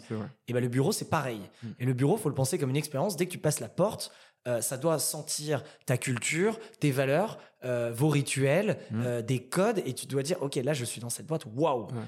et pas que pour tes clients, mais tous tes collaborateurs qui passent tous les jours le pas de la porte et qui se disent, ah ouais, bah là, je, suis chez moi, je me sens bien, etc. Et donc, du coup, ce lieu d'expérience est clé, et donc, du coup, ça donne envie en plus à revenir au bureau dans un mmh. contexte où il y a beaucoup de dirigeants, nous on le voit, qui qui ont du mal à faire revenir leurs employés parce que le bureau est pas agréable et qui travaillent mieux chez mm. en télétravail. Donc voilà, donc il y a ce deuxième métier d'aménagement de, bureau. Troisième métier qui est une branche conseil en fait qui est un peu la colonne vertébrale parce qu'on a développé une expertise sur la culture d'entreprise mm. et du coup on a développé une méthode qui est capable de transformer la culture d'une boîte, la, créer avec différents livrables, notamment euh, euh, ton culture book qui est la, mm. la, bible de ta boîte où le but c'est de le bah, de l'écrire, de le transmettre là-dessus. Donc on a toute une méthode qui mesure ta culture aussi. Euh, le but c'est justement pas d'être des consultants qui te livrent un PowerPoint avec des recommandations. c'est pas tout. Voilà, c'est très concret, très activable. On a rendu la culture en fait mesurable, activable et concret pour les mm. pour les pour les entreprises qui puissent après l'activer, l'actionner au quotidien. Donc ça c'est une mission de conseil qu'on adore parce que euh, vraiment on transforme les boîtes. Mm. Euh, et c'est pas du, du commercial, du marketing, c'est toutes les personnes qui ont eu cette mission, on a changé leur boîte, mm. on les a aidés à, parce que souvent tu peux être sensible à ce sujet mais ne pas savoir comment faire et c'est là où on t'aide à 200%. Donc c'est, on a une méthode mais c'est du sur-mesure en fonction de la taille, euh, le timing, etc. Et euh, donc ça c'est troisième. Quatrième et la dernière en date qui est sortie, elle s'appelle Kimono Life, donc c'est la partie événementielle et c'est de faire vivre sa culture. Donc, c'est toute la partie organisation d'événements internes, donc euh, team building, séminaire, euh, off-site, soirée de Noël, etc. Et euh, cette dernière BU a explosé ces deux dernières années, post-Covid aussi, parce que besoin de se retrouver. Mm. Et, et, voilà, donc du coup, c'est quatre métiers différents, mais qui marchent ensemble sous le chapeau de culture designer. Et ce qui veut dire que parfois on nous appelle pour tout, Mm. Parfois, euh, quand on a fini euh, un bureau, ben, en fait, il y aura un événement. Donc, en fait, tout se rejoint, ce qui fait que du coup, nos clients, la différence, oui, on a des concurrents dans chaque verticale, mais on n'a aucun concurrent qui fait tout ça. Et aujourd'hui, c'est notre force, puisque un, client à qui, avec qui on a, organisé un événement et ça s'est très bien passé, aura beaucoup plus confiance en nous, mm. sur les autres, et surtout, on fait un fil directeur avec, la avec sa culture, parce qu'on la connaît, en fait. Parce qu'on part toujours de là. Donc voilà, donc voilà un peu ce qu'on fait. Et pour donner juste un peu de data, on a 10 000 clients B2B autant des startups que des grands groupes, des PME, etc., euh, partout en Europe et, dans le monde. Euh, et, voilà. Et donc, du coup, la culture, comme tu disais, euh, donc comme nous, c'est notre sujet et qu'on a, on est porte-parole un peu et qu'on donne beaucoup de contenu là-dessus, on a redéfini ce qu'est la culture d'entreprise. Donc, tu peux aller sur Wikipédia et taper, mais tu vas rien comprendre parce que bah, ça va être toujours aussi abstrait. Et donc, nous, on l'a défini en quatre piliers. Donc, tu disais quatre ou cinq piliers. On l'a défini en quatre piliers. Euh, et donc le premier pilier, pour les dire rapidement, euh, donc c'est la raison d'être. Donc ce que c'est, on parlait du why tout à l'heure, c'est vraiment le pourquoi de l'entreprise, pourquoi euh, l'entreprise va dans cette direction, pourquoi mmh. elle fait ça, à quel problème elle répond. Donc là-dedans, tu intègres la vision, la mission, pourquoi mmh. tu te lèves le matin, pourquoi tes équipes se lèvent le matin, pourquoi vous faites ça. Et en fait, ta raison d'être, peu importe le changement de pivot de business model ou de produit, eh ben, tu dois jamais la corrompre. Parce qu'en fait, c'est, elle doit être inspirante, elle doit avoir une vision long terme, etc c'est ton premier pilier. Déjà, se poser ces questions, euh, ça change quand même les choses. Mm. Et ça te permet d'écrire, euh, t'en parlais aussi euh, tout à l'heure, sur. C'était pour qui manif Tu parlais d'un manifeste? Je sais plus pour, mais peut-être qu'on en a parlé en. Non, ouais, peut-être en off. Et donc, du coup, d'écrire son manifeste, c'est ça. Mm. Donc, ça, c'est le premier pilier. Deuxième, c'est le système de valeurs. Donc, nous, on dit pas juste et les valeurs, euh, t'as l'excellence, la rigueur, euh, etc. On parle d'un système. Donc, c'est un vrai manifesto aussi, qui en fait, euh, les valeurs doivent être uniques et authentiques et complémentaires. Et elles doivent, euh, vos, en fait, c'est vos principes directeurs. Elles doivent dicter tes décisions, tes actions, ta manière d'être et de penser, etc. Et en fait, euh, par exemple, ceux qui, tu vois, ils disent, ouais, nos valeurs, c'est bienveillance, etc., respect, Mm. responsable. Euh, nous, par exemple, c'est pas des valeurs pour nous, puisque, on va dire, c'est les valeurs de, de bienséance, c'est la base. Mm. C'est euh, pas suffisant. ouais. Oui, c'est pas suffisant. Je veux dire, d'être bienveillant, respectueux au boulot, bon, honnêtement, c'est la. c'est Ah merde c'est obligatoire, quoi. Mais non, ça va un peu plus loin. Ça doit être personnalisé. Euh, elles doivent être justifiées. Ouais. une valeur peut tout. Donc, c'est pas juste un mot. Elles doivent être justifiées avec un paragraphe, un texte, et qui, du coup, vraiment drive tout. Mm. Nous, on s'en sert pour recruter, pour prendre une décision, pour résoudre un problème, pour euh, créer une OP de com, euh, pour, euh, par exemple, on veut faire pour notre vie commune avec les équipes, etc. Donc, c'est ton système de valeurs. Il faut vraiment pour le penser comme un système, puisque du coup, si tu en as quatre, par exemple, et tu en enlèves une, Ouais. tout le système s'effondre et du coup, il faut le repenser. Du coup, tu peux pas interchanger, ce qui évite du coup le côté euh, bullshit. Ah ouais, euh, maintenant on est comme ça cette année. Ouais, en fait, ça avant, n'a c'est plus- comme ça. ouais. ça n'a plus aucun sens. Quoi. Troisième pilier, euh, donc si on imagine un iceberg, là on a vu ce qui était sous l'eau, Mm. euh, donc vraiment en profondeur, raison d'être, système de valeur. Et donc là, c'est- le, le pilier identité, c'est c'est la partie visible de l'iceberg, donc qui est, euh, euh, qui est la partie, c'est la personnalité de l'entreprise. Donc quand je dis identité, c'est pas juste identité visuelle, Ouais. c'est vraiment ton identité. euh, Quels sont les symboles de l'entreprise, tant visuel que habitude. euh, quelle est l'identité au sens large voilà, c'est vraiment. intéressant quand tu parles d'iceberg parce que justement tout ce qui est en dessous, Ouais. si ça n'existe pas, on- il ne peut pas y avoir d'identité. Bah non. Puisque l'identité est forcément sous l'eau, donc Et- elle sera sous l'eau sinon. Exactement. Et tu me Ouais. donnes, euh, tu me permets de placer un truc euh, magnifique dans lequel je me bats en ce Mhm. moment. C'est ce sujet de marque employeur. En gros, Ouais. l'identité serait un peu la marque employeur. Tu vois, tu travailles ton, ton identité visuelle, ton identité de marque, euh, ton identité symbolique, etc. Et en fait, la plupart des personnes travaillent leur marque employeur. Ouais. Et ils oublient de travailler le reste. Ce qui fait que du coup, tu as une très belle façade, mais en fait, à l'intérieur, bah, ça peut être toxique, ça peut être Mm. euh, zéro, ça peut, être, ça peut ne pas te convenir du tout. Et euh, bah, sûrement beaucoup euh, de personnes l'ont vécu, et moi je le vois au quotidien, de personnes disent Ah ouais, super, et après ils déchantent complet. T'es- content d'y arriver, mais pas quand t'es à l'intérieur. Voilà. Ouais. Et, et c'est tout le problème de. Tu ne peux pas avoir une marque employeur forte si tu n'as Mm. pas travaillé le dessous de l'iceberg et donc du coup la base de ta culture, puisque euh, c'est les piliers à travailler dans l'ordre, donc raison d'être, scène de Mm. valeur, et de là on découle une identité. Ouais. Et, euh, et c'est pour ça quand tu crées une boîte et tu te dis bon bah je commence par euh, encore une fois l'identité c'est pas juste le logo, hein, c'est toutes les symboliques. à tout point de vue, manière d'écrire, tes signatures, etc. Et, et ben en fait, tu te trompes si tu oublies les raisons. Euh, ça veut pas dire que si tu l'as pas fait, tu peux pas le refaire en cours de route, parce que nous on dit qu'une culture elle évolue dans le temps. Ouais. Et donc du coup, euh, bah, c'est jamais trop tard. Vous pouvez encore changer aujourd'hui et vous réadapter. Euh, c'est ça, qui- c'est ça qui est la bonne nouvelle. Et euh, donc voilà, donc, troisième pilier identité. Et donc du coup, c'est marque employeur, mais à ne pas confondre que la culture Mm. n'est pas que la marque employeur. C'est un pilier sur quatre. Ouais. Et le dernier euh, que j'adore, c'est la partie rituelle. Donc c'est l'expérience de ta Mm. culture. C'est un peu l'addition des trois piliers. Et c'est comment tu rythmes la vie de ta boîte. Et donc les rituels, on dit, on dit que c'est un rituel quand il est standardisé, quand il est récurrent et quand il est partagé. Euh, ça veut dire Ouais. que il y a des, des, des choses, il y, a des, il y a des choses qui se passent dans la boîte de manière improvisée, instinctive, Mm. c'est pas les rituels. Mais si par exemple tous les lundis vous vous retrouvez à 9h, tous les euh, euh, fin juin vous faites un apéro particulier, Mm. euh, et ben ça c'est des rituels. Et en fait, il faut les écrire, il faut les partager. Et il peut et les rituels c'est pas que fun, c'est pas que la soirée de Noël, c'est aussi euh, des rituels managériaux, Mm.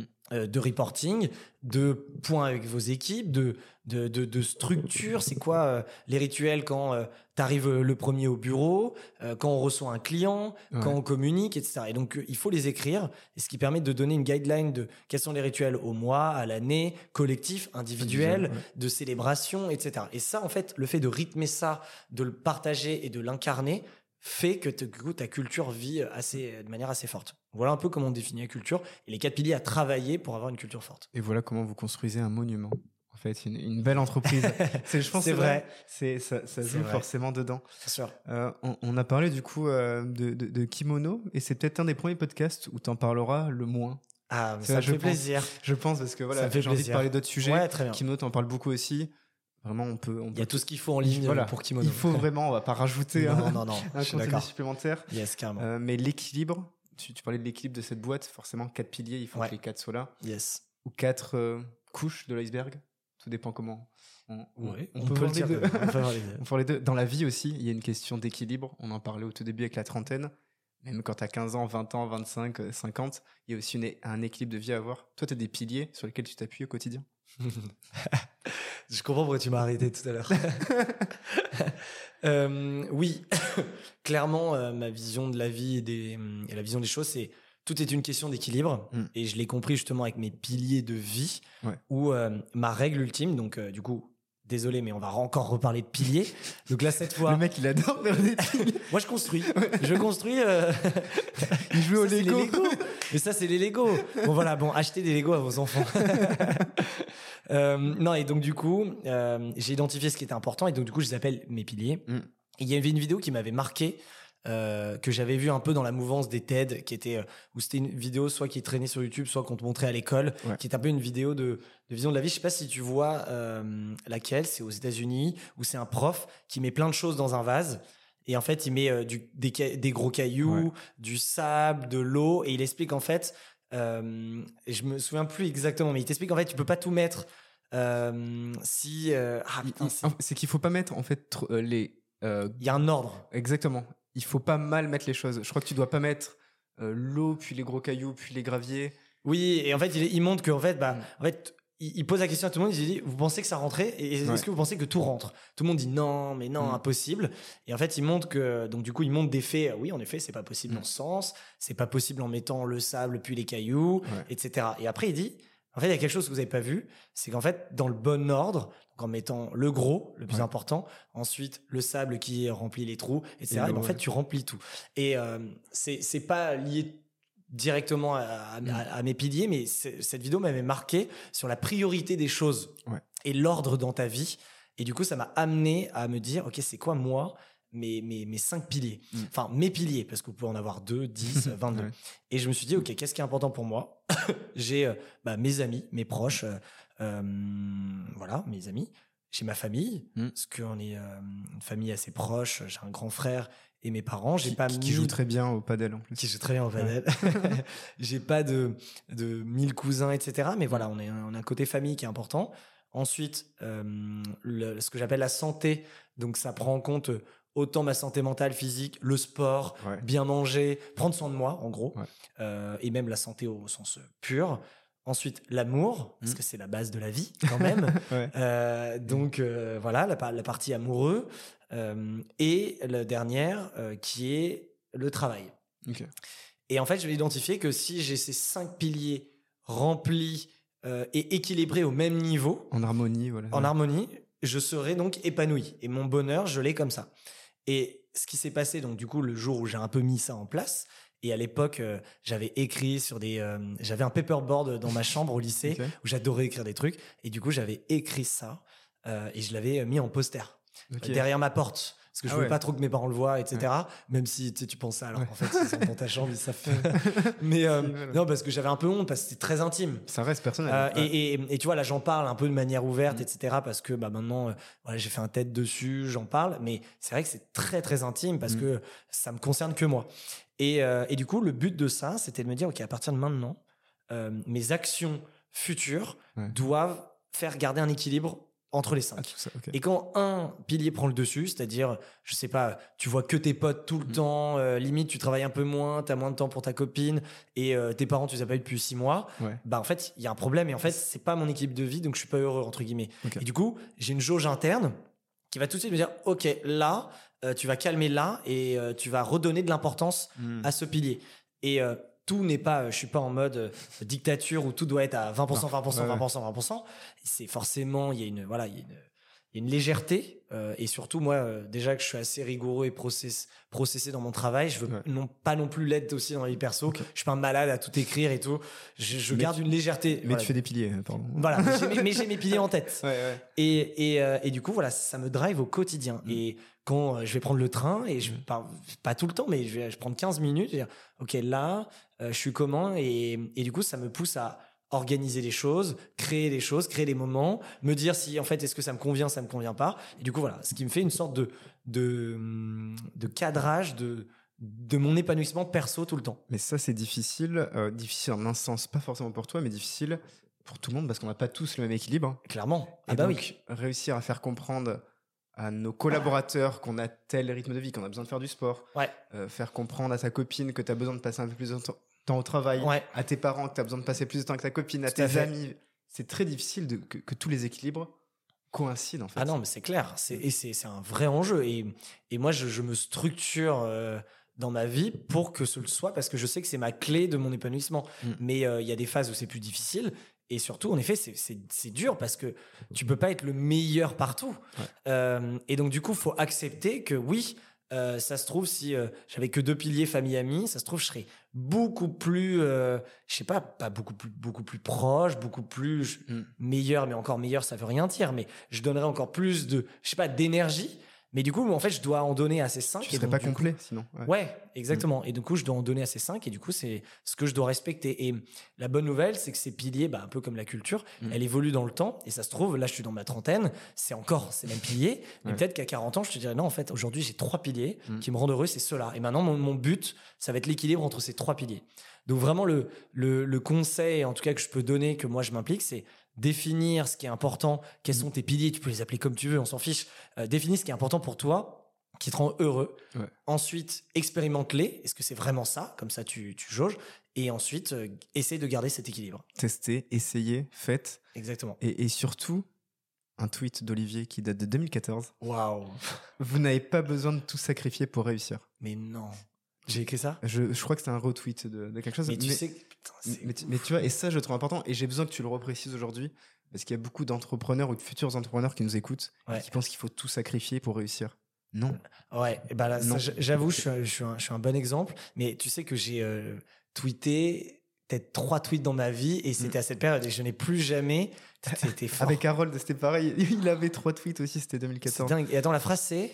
C'est euh, Vous n'avez pas besoin de tout sacrifier pour réussir. Waouh.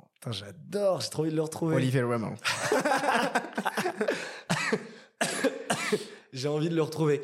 Euh, Je le renverrai après. ouais, je et euh, oui, bah, alors c'est vrai, je dis, euh, je dis beaucoup bas. C'est un, tic de, un nouveau tic de langage Ah ouais 2023. Ouais. Je ça te te rend pas compte Mais attends, on est, on le 4, euh, 4 janvier. J'ai un son de, oui, j'ai un son de commencer mes phrases que par bas. Non. Euh, Tu parles très américain souvent. Enfin, t'aimes beaucoup les anglicismes. Oui, oui. Alors ça, oui, pardon. euh, le Yeah, franglais. sorry. I'm sorry. Non, le franglais, euh, je suis horrible avec ça. Euh, ça, c'est horrible. Désolé pour- pour, pour revenir-. Ouais, donc Mais pour ouais, revenir. Vraiment. Et donc du coup, en effet, j'ai, en fait, très vite pour moi, du coup, dans cet équilibre, je me suis Mm. dit, euh, si travailler et donc réussir égale sacrifice, Ouais. bah du coup, en fait, euh, j'ai pas ce que mon mindset d'équilibre de vie, de profiter de la vie, comme je te disais, Mm. d'être épanoui et de pas aller, euh, de pas me sacrifier pendant 10 ans et puis après on verra, je profiterai dans ma quarantaine. Bah non, mais jamais en fait. Euh, faut profiter maintenant. Et moi, je me suis dit c'est obligatoire. Et je suis connu enfin par mes proches me Mm. disent toujours je suis un grand kiffeur euh, je fais que kiffer etc je dis ben en fait ouais. Et, et, et- et je- pour moi je kiffe pas assez encore. Donc je vais mon but c'est de profiter au maximum. Donc c'est pour ça que je suis très yes man open euh, et donc du coup je veux faire plein de choses parce que je veux profiter. Et du coup comme j'étais aussi en parallèle très ambitieux dans, dans ma dans ma vie pro que j'ai envie de, de faire de belles choses et, hum, et d'apprendre énormément et de réussir Ouais. en tout cas dans ma vision de réussir et, et ben en fait j'avais compris très tôt que réussir dans le travail ou travailler dur ne veut pas dire tout sacrifier. Et je, je pense que du coup, si c'était un retweet ou autre, ça m'avait parlé en disant mais, mais oui. Ouais. Et, et, et si je peux faire une rétro, euh, si on parle juste de kimono ou même de ma vie entrepreneuriale qui a 10-12 ans et kimono qui a bientôt 6 ans, Mm. j'ai jamais autant profité que toutes ces années. Et j'ai jamais autant travaillé Aussi. et j'ai jamais autant carburé comme un malade, etc. Mais équilibre. Et en fait, je me suis vite, j'ai vite compris que tu pourras toujours faire plus et tu peux toujours faire plus. Mais à un moment, à quoi bon? À quoi bon? Euh, Oui, je peux franchement travailler deux heures de plus par jour. euh, je serais peut-être productif de 20% supplémentaire sur plein, j'aurais déclenché plein de choses. Mais à un moment, à quoi bon? Parce qu'en fait, j'aurais dégradé mon équilibre de vie perso, ma, mon- ma santé, mon amour, euh, mes familles, ma famille, mes amis, etc. Mais même juste ton rythme de vie. Et moi, je me suis dit, je, je, Je ne sacrifierai pas tout. je-. En fait, le sacrifice, peut-être il peut exister un sacrifice très court terme pour un objectif Oui. très précis. Tu vois, par exemple, euh, je veux faire un Ironman, donc ok, oui, je vais sacrifier quand même. Forcément. Voilà, Aussi, mais, ouais. mais très court terme pour un objectif qui va t'apporter euh, euh, de Mm. l'épanouissement. Mais Tu veux, sacrifier. tu veux faire un Ironman Non, non, non, je parlais, je parlais pas de moi. C'est vrai qu'on aurait pu croire. Non, non, je parlais pas de moi. Un qui- euh, motive-le un peu. Ouais, ouais. c'est clair. Il- forcément, ça fait mal de travailler, c'est dur. Euh, tout n'est pas tout rose. euh, tu te remets en question. C'est difficile. Mais euh, quand tu sais ce que ça te procure comme bien-être derrière, bah, tu arrives à te renforcer, à avoir sa confiance, ta confiance en soi. Mais ouais, je, je pense que euh, le sacrifice, un- en tout cas de ma vision des choses, est un problème euh, Mm. bah, pour profiter de la vie. Parce qu'à quoi bon te sacrifier pendant 10 ans et en fait, ça se trouve, tu seras mort au bout de 5 ans. Mm. Donc, terminé. Ouais. Bon, sans ce- voilà. Et moi, c'est, j'ai pas peur de la mort ni quoi que ce soit. C'est, je veux profiter de ma vie euh, maintenant, tout le temps. Et même si j'ai pas tout ce que je veux, c'est pas grave. Tu te contentes de ce que tu as. Et en fait, tu te, et en fait, quand tu te rends compte, tu as déjà beaucoup plus que, que ce que certains ont. Donc, en fait, Mm. Ouais. ça suffit largement pour profiter. Là, là, franchement, j'ai presque tiqué. Euh, je vais oser, allons-y. T'as- pas peur de la mort? Euh, bah si, si. Enfin, je suis terrifié Mm. de, de mourir parce qu'en fait, euh, t'as pas envie que ça s'arrête Ouais. et que c'est incroyable. Mais euh, je sais que c'est inévitable. Donc en fait, c'est ça me bouffe pas, ça m'angoisse pas. Mm. Euh, et mon but est de me dire. Et euh, d'ailleurs, j'ai dit ça. à, je crois à ma copine ou à un pote en soirée après de longues discussions où j'ai dit si je meurs demain, tu diras bien que j'ai profité à fond, que j'ai kiffé ma life et que en fait c'est toujours trop tôt. En fait, je me suis auto, Mm. j'ai compris que que ce soit à 35, 45, 60, 85, ce sera toujours trop tôt. Donc tu dis que tu as un temps qui est limité à un moment Mm. donné. Euh, et donc du coup profite à fond en permanence et du coup pour ne jamais être frustré. Et du coup je lui avais dit, je lui ai dit en vrai, là honnêtement si je meurs, je meurs demain, c'est la vie, c'est comme ça. Mm. Mais juste précise bien que je n'ai aucun regret, aucune Mm. frustration et que j'ai profité du mieux que je peux. Donc, fine, je suis OK avec. Tu vois Donc, euh, et du coup, tout de suite, ça, ça m'a soulagé. Euh, Et tu t'es posé. Et tu... ouais, Du coup, je me suis dit, pas peur et, et on va essayer de la retarder le maximum en ayant un bon équilibre de vie et une bonne, une bonne santé et, et profiter de la vie, quoi. Dans la vie aussi, il y a souvent des, des questions qui nous arrivent, ou des phrases. Moi, j'ai une phrase, c'est why not? Qui, Ah qui ouais, ah, j'adore. Pourquoi pas? Ah, mais ok. En fait, t'as bien travaillé ton truc, hein. Ah bah, Non, non, mais je la pense vraiment. Non, tu mais- penses vraiment Ah, mais why not? Oui, why not? Mais parce que tu sais que c'était le thème. euh, C'est ça qui est assez drôle. C'est Ok, le- trop ouais. bien. C'est le TED du, TED du TED Talks que tu as fait à Schema. Ouais, Pourquoi pas? Ouais. Moi, why not? Et je fais un, un coucou à mon pote Hugo. On en parlait beaucoup au lycée. On se disait tout le temps why not? Ouais, non, trop bien. Why not? Et on y pensait tout le temps. Ouais, ça résonne beaucoup en toi. Why not? euh, Et pourquoi pas? Tu vois, on te dit euh, et ça tu peux pas et pourquoi pas? Pourquoi pas? Et Ah, pourquoi pas? Et, et Claire aussi. Euh, Tu sais le mec qui fait des dédicaces. bon, il est sur son podcast, il fait ce qu'il Bah oui, t'es chez toi. Mais, chez euh, toi. mais Claire aussi, on le disait souvent, on se regardait euh, quand on bossait ensemble avant chez Citron Pressé, et on se regardait, on disait Et pourquoi pas J'aime bien. Bah, ça rejoint un peu le principe de Yes Man, euh, de sortir de sa zone de confort. Mais moi, j'adore. Et euh, c'est trop bien que ça résonne en toi aussi. C'est et pourquoi pas en fait? Why not?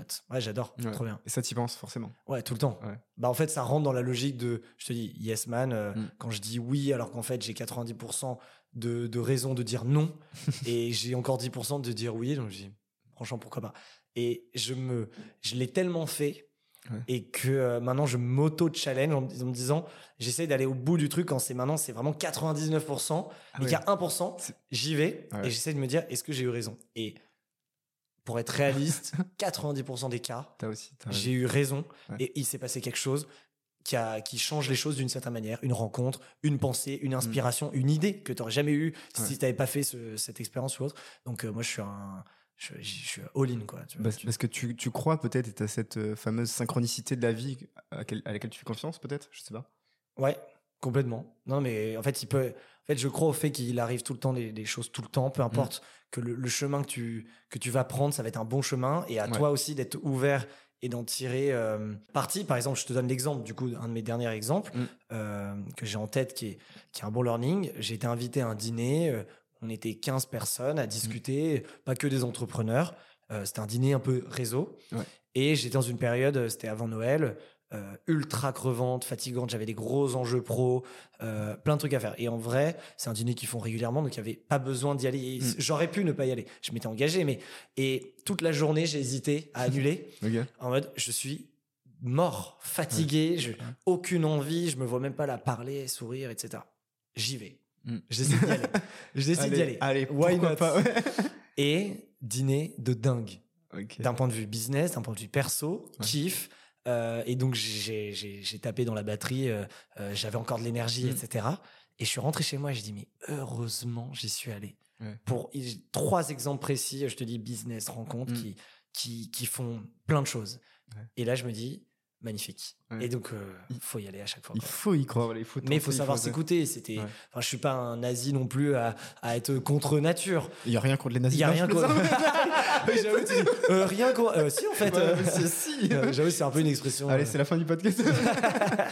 Mais oui, non, mais- Euh, non, ouais, donc du coup, euh, je, je, je dis non aussi. Il faut savoir Mm. dire non. Ouais. Je suis pas un fou. euh, euh, voilà, mais hum, le pourquoi pas est très important. Il faut dire non pour les bonnes raisons. Pour les bonnes raisons. C'est la seule chose. Voilà, ouais, exactement. Petit quiz, une minute, Nice. vraiment, tout un tas de questions. Là, tu vas prendre partout, il faut juste répondre.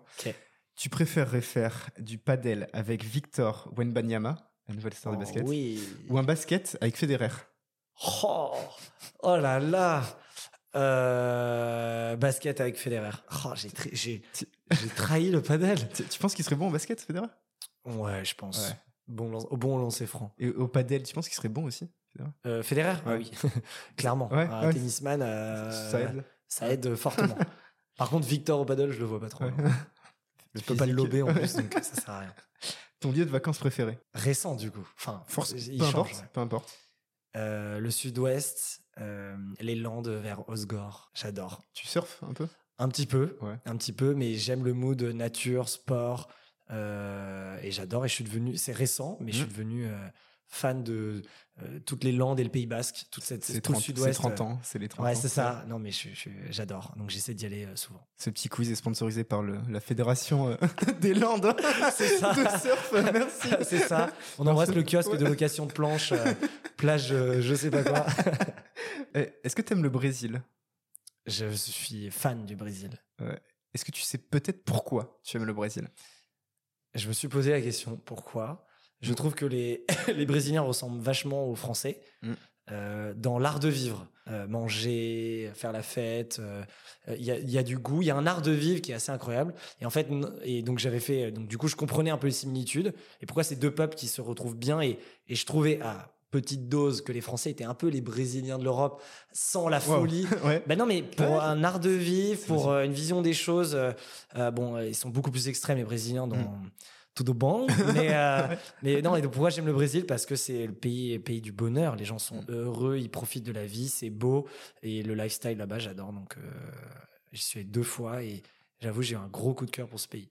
Ouais, Mais tu, tu sais que c'est drôle. Alors, il y a deux choses. Je vais t'expliquer la vraie raison pourquoi Ouais. tu aimes le Brésil. Ouais. Et deuxième, j'étais dans le métro tout à l'heure. Oui, je prends le métro, messieurs et, et là, je tombe sur un homme qui joue de la, un genre d'accordéon flûte. Peut-être que tu le vois à ligne 12. C'est un mec qui Euh, joue un genre d'accordéon flûte. Ouais, ok. Assez particulier, bizarre. En principe, je ne regarde pas ce genre de personne euh, parce que t'en vois tous les jours. Et là, on est descendu au même arrêt, donc à Opéra. Il avait des chaussures avec un logo du Brésil. Je, je te mens pas. Oh. Fou. C'est beau. Ça t'a marqué du coup. Ben, ça m'a forcément marqué. Ok. Synchronicité, pareil, tu vois, je me dis synchronicité. Trop bien. Et si t'aimes le Brésil, c'est parce que le 11 mai 1991, Ayrton Senna remporte le Grand Prix de Monaco. Et qui est, qui est un Brésilien. Un Brésilien, le plus grand pilote brésilien peut-être qu'il y a eu, pas. remporte le Grand Prix de Monaco, donc le jour de ta naissance. Et ouais. Waouh. Comme quoi, il y a Il y a de la connexion. finalement, finalement une raison. J'aime bien, j'adore. Non, mais euh, ouais, c'est marrant. Euh, Bravo. Et la dernière, qui est devenu empereur un 11 mai 912 Qui aurait pu devenir empereur un 9, En 912. un- ouais, un 11 mai aussi. On l'a appris ou pas dans le Euh, livre ouais, d'histoire non, franchement, là il est assez connu. On l'a pas appris vraiment en histoire, mais il est très connu. Mais c'est drôle, personne connaît les événements de son- la- sa date d'anniversaire. Oui, c'est vrai. Non, j'avoue, c'est vrai. C'est Ouais. vrai. Je sais pas trop. Non, j'avoue, je sais pas. Allez, je t'aide. C'est Alexandre le Grand. Mais non, trop bien. Enfin, Et- trop bien, oui, super. Ouais. super. En- ah ouais, c'est beau. Mais- Empereur le 11 mai. Exactement. J'adore. De l'Empire de l'Empire byzantin. Et ce qui est assez ouf, c'est que c'est Alexandre, lycée Alexandre Dumas, et là tu es sur Oh le là podcast d'Alex Alexandre. Du coup, voilà, on était fait pour se rencontrer. Oh, j'adore. On, a- on, on peut trinquer avec nos verres d'eau. Trinquons avec mais le verre d'eau. C'est magnifique. J'aime ce qui se passe. C'est, c'est- non, c'est de la caipirinha. en. Nous sommes au Brésil.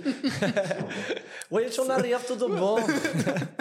euh, incroyable.